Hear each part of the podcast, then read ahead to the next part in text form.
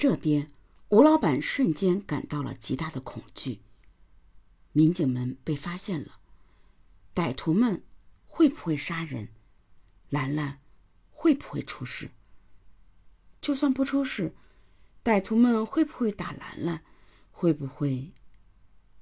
兰兰被绑架已经十几个小时了，歹徒有没有给她吃东西？有没有虐待她？父女连心。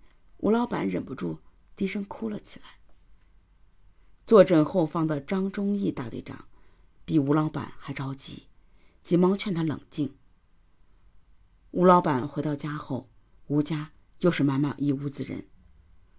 报警解救失败，这次吴家长辈的意见占了上风。大家一致认为报警不靠谱，现在吴兰兰非常危险，还是先给钱。救回人再说。于是，在吴家亲戚的抗议下，进驻吴家的那组民警被迫撤出。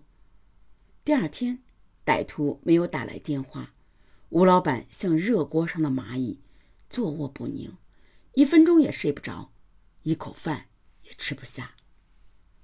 第三天，也就是十月一日凌晨三点，歹徒突然打来电话，说。再给吴老板一次机会。救女心切，吴老板偷偷避过警方，带着真正的表弟，两人带着钱出城。歹徒认为吴老板曾经报警，对他特别警惕，不断变换地点。吴老板驾车先后辗转皖北地区、宿州、淮北、阜阳、郭阳，最后。歹徒选定在郭阳县靠近郭河的一个小村子边交易。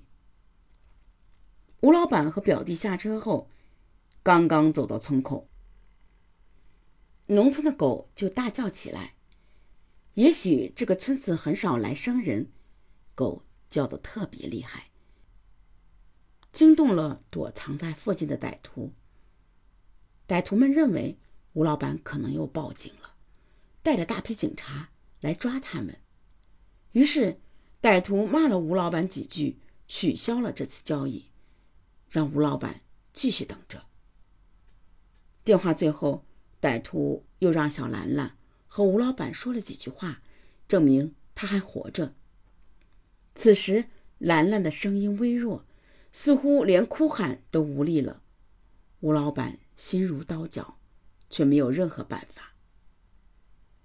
回到砀山县以后，民警们很快发现吴老板私自出城的事，主动上门询问。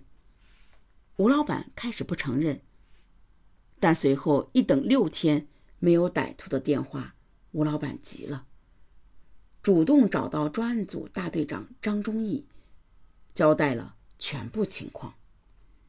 民警们立即再次进驻，反复排查。吴老板的社会关系，却毫无收获。心急如焚，等了六天后，十月七日，歹徒再次打来电话，要求吴老板带着钱赶到山东曹县，又让他进入火车站。民警们远远跟踪，在火车站全面部署。没想到，歹徒又打来电话，让吴老板搭下一班去郑州的火车。去郑州交易。显然，如果吴老板去了郑州，民警很难继续追踪。这种情况下，民警要求吴老板设法拖延。吴老板也心力交瘁，坚持和女儿通话后才上车。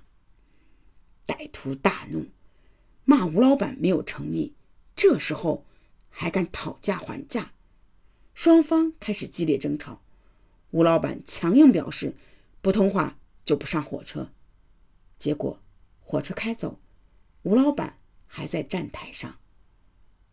那边电话中传来一句狰狞的吼声：“你等着给闺女收尸吧！”随后电话断了，永远断了。专案组在山东曹县连续等待三天，再没有绑匪消息，只得撤回砀山。此后再也没有兰兰的任何消息，案件陷入僵局。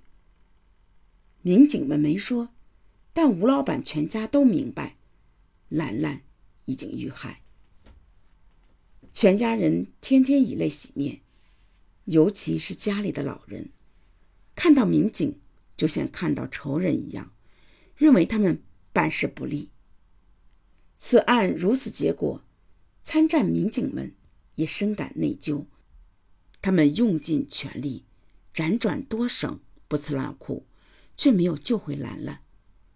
刑警大队张忠义大队长还是吴老板的熟人，这下连面都不能见。这边公安厅崔厅长也在案件上批示，要求继续侦查，一定要抓住绑匪。